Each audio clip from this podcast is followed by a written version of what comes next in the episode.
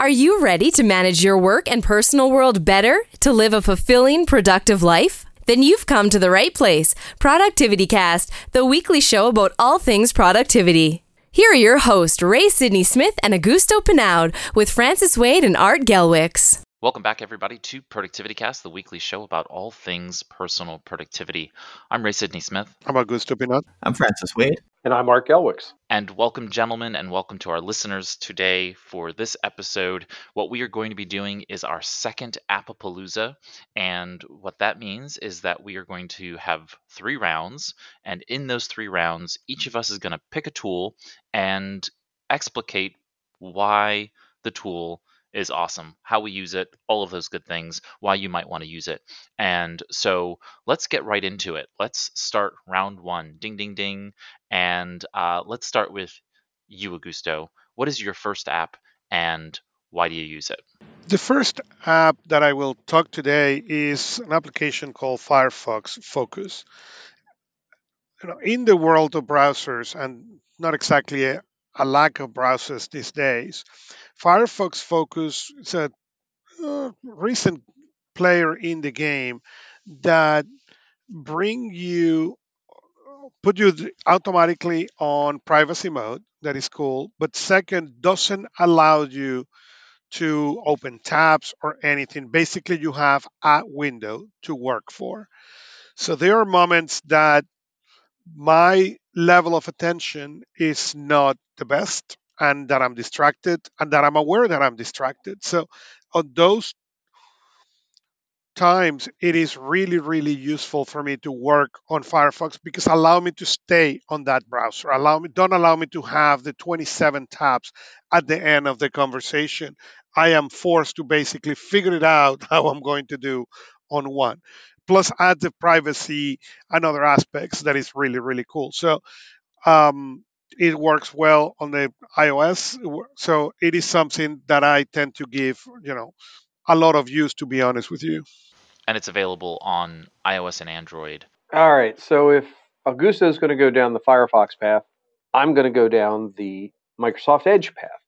Uh, Edge is their, unfortunately, it has a bad reputation from older versions, but they've rebuilt Edge using the Chromium engine. So it's basically Chrome with a Microsoft skin. Um, I have found that on mobile and on the desktop, I like it as much as Chrome, if not a little bit more at times. It's fast, it supports extensions, uh, it will sync between mobile and desktop. And as a browser alternative to our classic Chrome solution, I think it's something that's a very viable use if you look at some of the capabilities, there's a nice pop up function at the bottom of the browser on mobile that gives you access to all of the different controls and features that you would normally have to dig through Chrome to get to. So that's my recommendation. If you want to look at an alternative browser and you're you know trying things like Firefox and Brave, throw Edge into the mix too and give it a good try. I think you might be surprised at how much you like it. Yeah, it's like they took all of the Google guts out of the Chromium project that goes into Google Chrome and they put in all of the Microsoft guts. and I, I, think that's actually really helpful for people who are in a Microsoft ecosystem.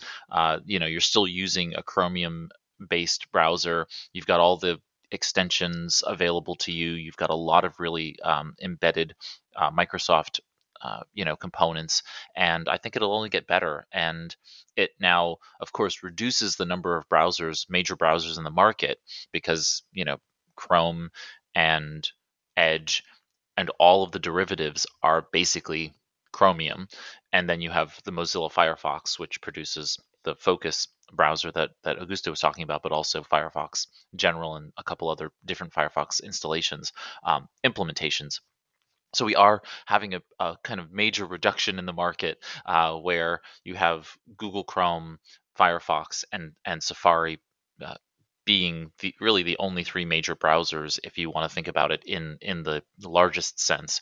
Um, so there has been a bit of a consolidation in the market, but very interesting to watch. Some people get worked up about that, and I always flip them around to it's literally like car platforms. You go and you look at the you know major car platforms, and you wind up with three different models from three different you know sub brands, all built on the same chassis. Well, that's exactly what this is. As a developer, if there's a common chassis between these browsers, it's much easier for me to actually build content and build materials because I know they're all going to interpret it the same way. As an end user, I can choose the browser that has the look and feel that I want and the functionality and know it's going to render everything the same way. So I don't think it's a bad thing. I think this is one of the areas where that lower level of standardization is much more useful than what you lose in having, you know, not having 18 different things to pick from. It is really also really interesting to think that Microsoft went that route and and built it on top of Chromium to especially after all the issues that for many many years they had with Internet Explorer. Uh, I, I, don't know how marketing wise Edge was a good call, but um, and, and keeping the same scheme of colors and all that, it brings as Art was mentioned at the beginning, the impression that eh, is this just a change of a change of a scheme, or it is really something that they have done, you know, on the background. And and I have seen even for people who supposed to understand the technicalities behind the idea of eh, I don't know, this is still, you know, it still looks it still look like the same Microsoft Internet Explorer, even that is not. So um, but that said, it is it is interesting for me how Microsoft went went the way of put the Chromium engine in in the back instead of try to recreate something. All right, let's let's move right along to uh, Francis. Francis, what's your first round choice? I've gone a lot into what what what now has a name. It's called um, rapid rapid game prototyping for learning, something like that. But the idea is that you're you you very quickly put together games for learning, and the, the instead of trying to put together something like a new World of Warcraft, you know, massive undertaking that takes several years.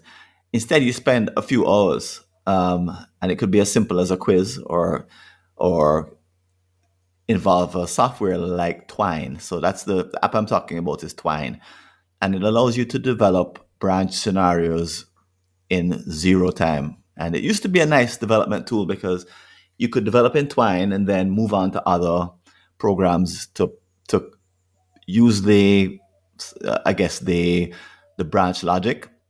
So you could develop the develop the story or the storyline in Twine and then go to a different software and then actually develop the final product. That was the workflow up to a couple years ago, where they changed Twine so that it actually has a, an output of its own which is great. You don't have to now jump to a whole nother software.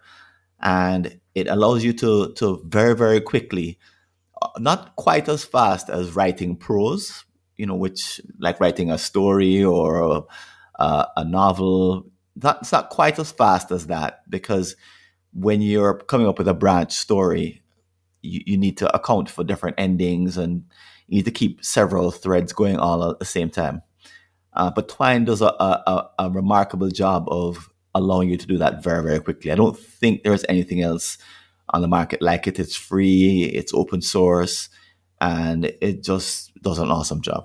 Fantastic. It's one of those that I have played with, uh, and I, I find it to be very interesting to see how you can create these very interesting.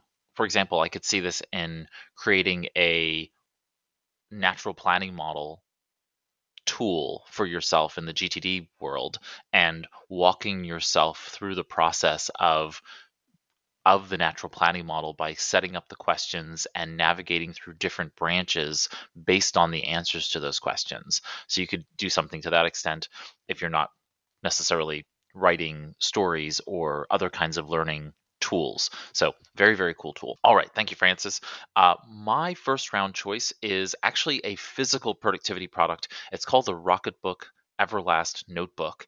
And I, uh, many of you maybe know the Rocketbook company from their Rocketbook Wave notebooks, which were the uh, reusable notebooks where you wrote in the pages and then you were able to uh, you know scan the pages and then microwave the notebook and it would get rid of the pages. Uh, for those of you who are not aware everlast is now the line of notebooks that allow you to write on them with friction pens the gel pens and it's erasable so you can write on the page and erase and so on and so forth. The real game changer for me with the everlast notebooks and why i continue to use it is that I like the ability to write on paper during meetings with clients where perhaps taking notes on an iPad or a tablet sitting in a meeting is a little bit uncomfortable still for me, or just you can't bring technology into certain uh, government buildings or other types of closed environments. And the ability for you to be able to take notes on paper and you can actually code the name of documents. So at the top of the page, you, you put basically two hash uh, you know hash signs, pound number signs, and then the name of a document, and then you put two at the end, and that tells the Rocketbook app on your phone. Uh, it OCRs just that line so that you're able to uh, turn it into to typable text and it actually makes it part of the uh, name of the document if you want it to. Well, what I do is you can you have icons. I think you have six icons at the bottom of the page, and you're able to direct those. I'm, I'm looking right now to see how many how many icons are on each page. Uh, but each of the icons directs to a particular application. So seven icons. So I, I, stand corrected. There are seven icons. So you can direct each page to a different icon or a different place. That can be a service like Evernote, OneNote, Dropbox, or otherwise, Google Drive, you name it. And then uh, the other option is that you can send it to an email. So I have one dedicated to a group email address so that whenever we have that meeting, all I need to do is check that icon and then scan it with the Rocketbook Everlast app and it uh, the Rocketbook app and it just shoots off to those folks. But it goes beyond that because the little OCR'd title of the document, I have that connected to a Zapier script, which you could also do in IFT, uh, but it looks for a keyword and when it sees that keyword in the title of the document, it will then put the note in the appropriate notebook. So it'll file the note in the, the appropriate notebook because I don't use auto filing in Ever, Evernote. I like to manually move each of my notes for processing and clarifying purposes. And then it moves that note and then does a few other little fun extra things to that note, but it's all based on the name of the note and writing the name of the note into the the first line of the Everlast note, uh, notebook pages. So very very powerful automation functionality where it starts in paper but now is triggering a whole series of actions for follow up and other kinds of things in my other systems because I've been able to code it with this little bit of uh, verbiage in the title of the document. So definitely worth checking out. And and by the way, I've got I've got links in the show notes to all of these apps that we're talking about here. So don't worry about it. Just jump over to the show notes and you'll be able to see links to all of those. All right, fantastic round one. Ding, ding, ding, round two. Augusto, uh, you're up next. What's your round two choice? So, my right round two choice is an application for the iPad and also the iPhone called GoodNotes. And GoodNotes has been my go to application for handwriting.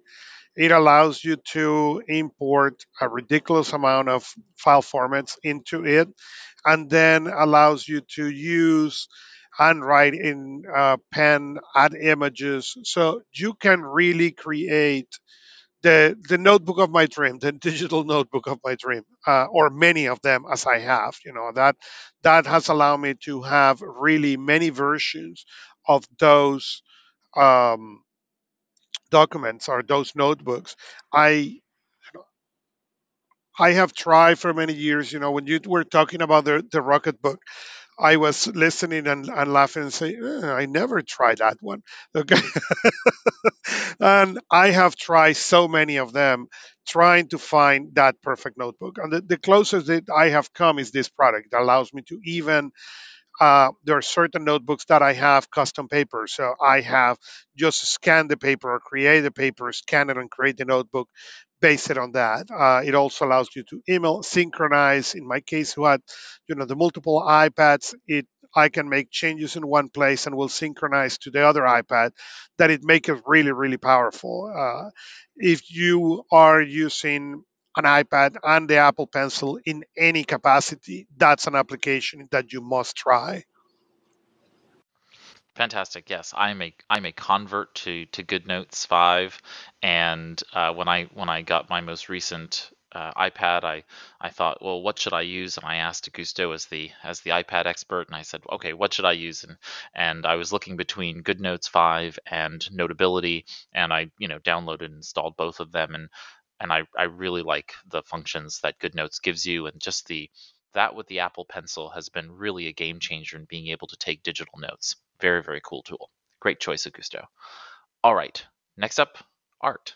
What's your round two choice? All right, for round two, this is the the go-to application I use for all things to be protected, and that's LastPass. Uh, LastPass is known as a password manager. Uh, uses extensions that you can plug into your browser to autofill your passwords. The more important part is that all of their information is encrypted so that they don't have access to it, only you do. And you can keep not only your passwords and your accounts, but you can keep secured notes in the encrypted storage as well.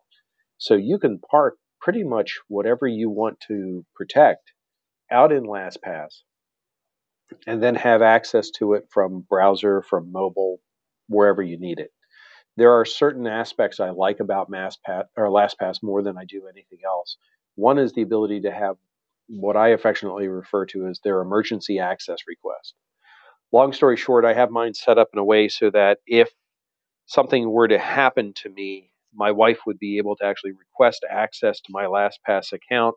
And if I didn't say that she could not electronically within a certain number of days, she would automatically receive that access. That way, she doesn't get locked out of the information that she needs uh, should something happen to me. The other thing is it has family accounts. So as you start to look at keeping uh, information across your family, uh, starting to teach good information security habits to family members, this is an excellent way to do it. Uh, LastPass, plain and simple, in my book, is almost a required thing. And if eh, not just LastPass, though, I mean that's where I'm going to advocate any password manager that is highly that is encrypted and protected. Uh, you should be using a password manager. It's better than garbage password processes. And I have put a list of the typical password managers that I recommend to everybody, uh, which include 1Password, Dashlane, Bitwarden, Enpass, those four along with LastPass. I happen to be a LastPass user also, so uh, you know I'm, i definitely advocate LastPass and its capabilities. Uh, but there are those kind of six out there that I tend to recommend to most people and end up working really well for everybody. So great choice. Always a fan of upping our cybersecurity because you can't be productive if you're being hacked. Uh, it's just a it's just a huge time suck when you have been um, when you have been infiltrated in some way, shape, or form, and your systems aren't running at an optimal in an optimal state because you have to deal with all of that stuff. There's just too much time cost in uh, being hacked. So protect yourself from it and being locked out of things, which is just no fun. All right, Francis, what's your round two choice? My round two choice is Opus Creator. So I mentioned before that the old workflow when coming up with these learning games was to design in Twine and then use another piece of software like Articulate or uh, I think Adobe has Adobe is Articulate. But anyway, one of the more expensive softwares. Um, and they cost several hundred dollars. They're really meant for for large companies based on the pricing that I see. I think they're they're really enterprise wide kind of um, economic models pricing. But anyway, along comes Opus Creator, which is way less expensive. It's, it's I, I, forget the exact price, but it's less than hundred dollars for a lifetime license, and it does eighty percent of what you would need to create one of these learning games, and it gives you all of the graphics. So Twine isn't at the point, and it probably will never get to the point where it allows you to do moving graphics and um, screens that look really pretty, and it's really it's really the, the a design tool with an output function that's just adequate. But Opus Creator allows you to do all of the audio, video, again, it, it's it's all about creating games that use branch learning, and it does it in a smooth way that the the super expensive packages. It's basically the same thing. If you're just trying to do something very quick, and again, the, the trend is towards getting something out to the learners very quickly, and not spending six months in a huge development uh, cycle involving lots of programming uh, it doesn't allow for a lot of managing of variables. It doesn't allow for a lot of of deep programming. You, you don't have access to much of the back end, but it gets the job done. Just uh, it's it's kind of like Twine is the, the fastest when you don't really care about the output being used by uh, a user who's going to pay you money for it. Opus Creator is what you use when you're on the hook for producing something that looks graphically pleasing to the eye, um, and um, something that would look like professional to the point where, unfortunately, that does take time. So somewhere between the two of them is the perfect mix between uh, speed and graphical user pleasantry. Let's call it that. Well, that sounds really interesting. That's not one that I've cre- I've I've played with, but I will definitely be uh, pulling up Opus Creator to check it out soon. Thank you, Francis. All right. My round two choice is an app that I've been using for years and years and years, and it's called Pushbullet. And Pushbullet allows you to be able to do a whole host of things that is just really remarkable. Uh, the first that I've used for for years is the ability to share links between devices and cross-platform. So, as any of you who have been listening to Productivity Cast for a while knows, is that I work on many different devices throughout my day, and I'm working with clients in different environments, so I'm seeing different screens all the time. And one way to get those say I'm, I, I want to share a link from one device to another and then share that to a client. Sometimes I, I was browsing on one browser inside of another browser on a different system, and Pushbullet helps to give me access to sending those links to myself and then to be able to share them to others very, very quickly and easily. So just the ability to have Pushbullet on all the devices and in the browser as Chrome extensions or add-ons is a, just such a huge time saver. Plus, it's kind of like a um, a temporary bookmarking tool for me because it's like, oh, you know what? I was reading this article on this computer, but I actually want to read it on this other device. Uh, I'll get to that in about 10 minutes. But how do I get that over to there? And maybe I don't want to use the same browser. Maybe I don't want to, you know, it's like all of those kinds of things. So I could just send it to Pushbullet, and then when I get to the new computer, I can now grab that link and open it in whatever browser I want to, and get get back to work. Uh, the other is that it allowed this I don't use, but it allows you to be able to uh, synchronize text messages across your system. So you can easily send and receive text messages on your computer, whether you're on Android. I think it's I think it's primarily for Android. Maybe it works with with iOS, but I'm not sure. I don't believe it does. I'm going to say no.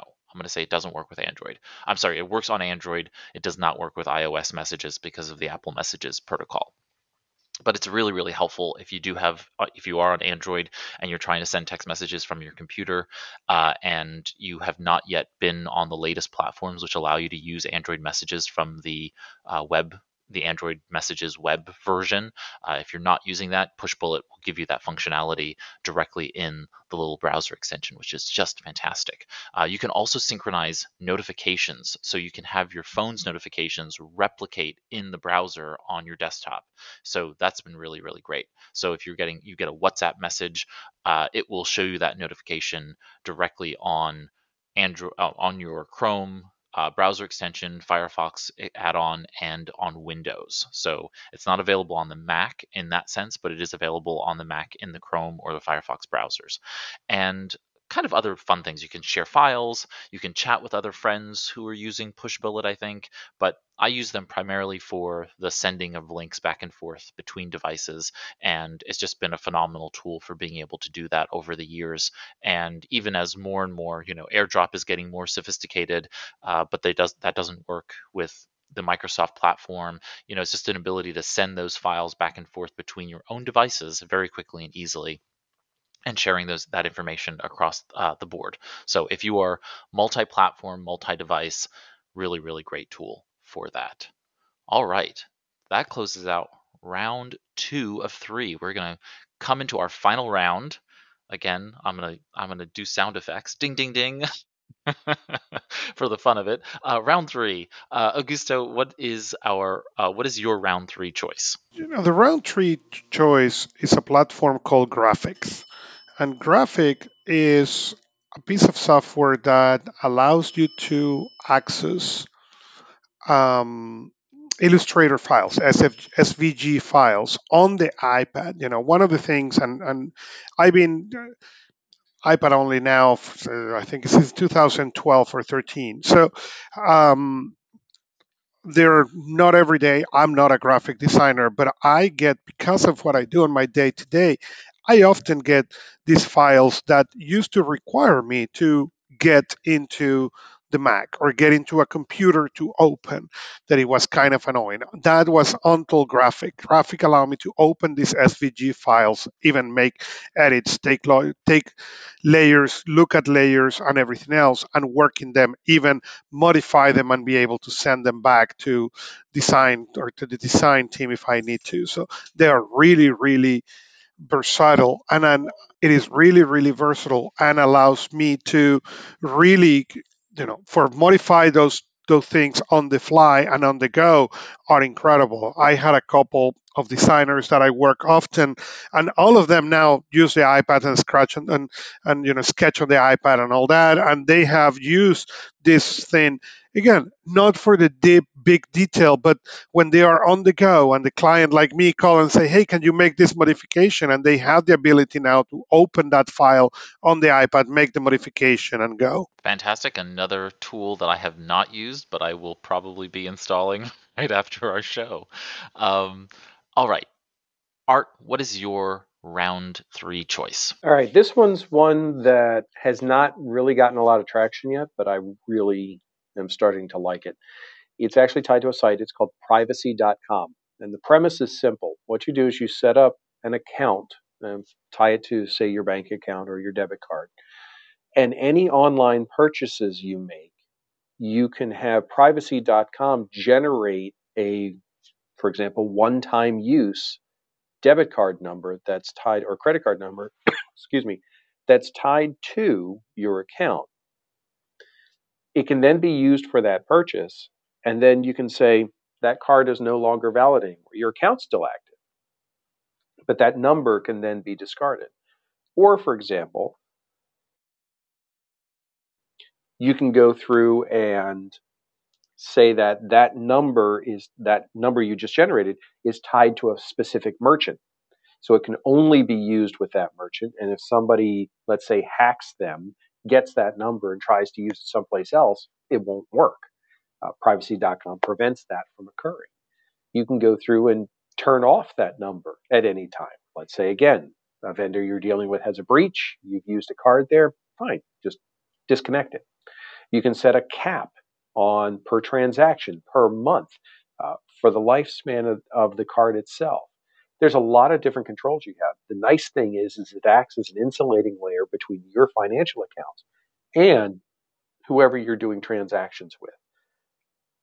Since we're in such a subscription oriented society anymore, and a lot of times that these subscriptions are actually kind of hard to get canceled, uh, by using this type of a process, you can go into security.com, deactivate the card, and then the subscription itself can't bill against you.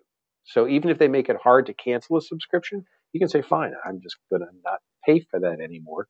And it doesn't mess up all of your regular financial records and transactions with your normal accounts. I'm probably not doing it justice explaining exactly how it works. So you really need to go into privacy.com and look into it and dig into it. Uh, but I really, really recommend that you look into something like this just to add an extra layer of protection to yourself when it comes to online transactions. Yeah, so so just to give some further points on this, as of right now, the the personal account is free, so you get 12 cards per month and you have some, you know, abilities to set spend limits and pause and close cards, as, as Art said, if you go up to the pro level, there's actually a 1% cashback on these.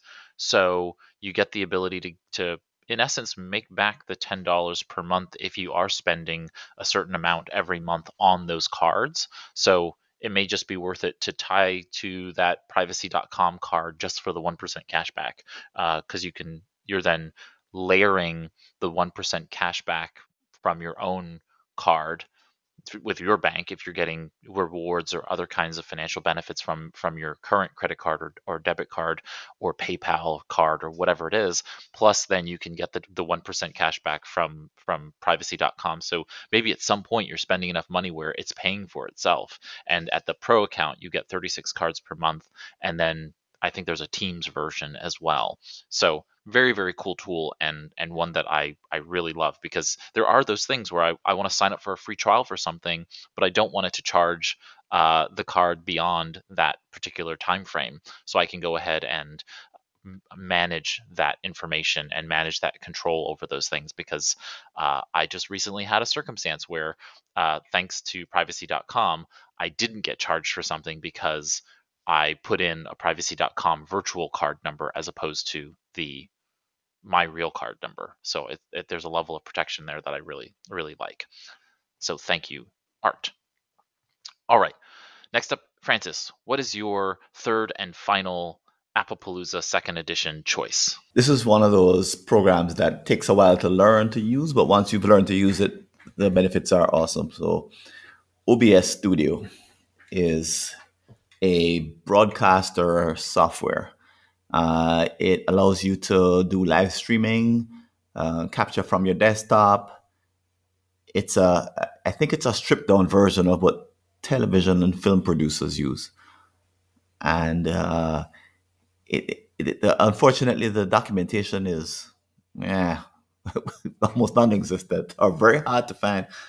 There's the usual YouTube videos. That's pretty much how you learn to, to, to, to use it by following other people's good advice. And in the beginning, it, as I said, it's a bit counterintuitive. It, it I'd not used anything like it before. I was looking for a substitute for Mac, uh, Microsoft Movie Movie Maker, I think it was called, or Windows Movie Maker, when they deprecated it, and then uh, I, I, think they just took it right out of Windows Windows Seven at the time. So in my shopping around, I came came across OBS Studio and really really enjoyed it. And I don't use a lot of the functionality. You know, I, I don't. I'm not. I don't create that many videos, um, but or or do that many live streams. But the ones that I do give me give me a, a decent bang for the buck. It's free, open source, and for the time I spent learning to use it, I'm really glad that I did because the the level of output it allows me to create and the things that I can do, um, I I'm very grateful that I can do them now with a minimum of fuss. Fantastic. OBS Studio is really phenomenal. It's a great tool. It is a little bit complex uh, to kind of get started, but once you do, it gives you a free option for live streaming uh, to platforms like YouTube Live or Instagram Live or Facebook Live and that kind of thing with some really fancy features. So great, great suggestion, Francis. All right, round three, final choice, and it is Trello.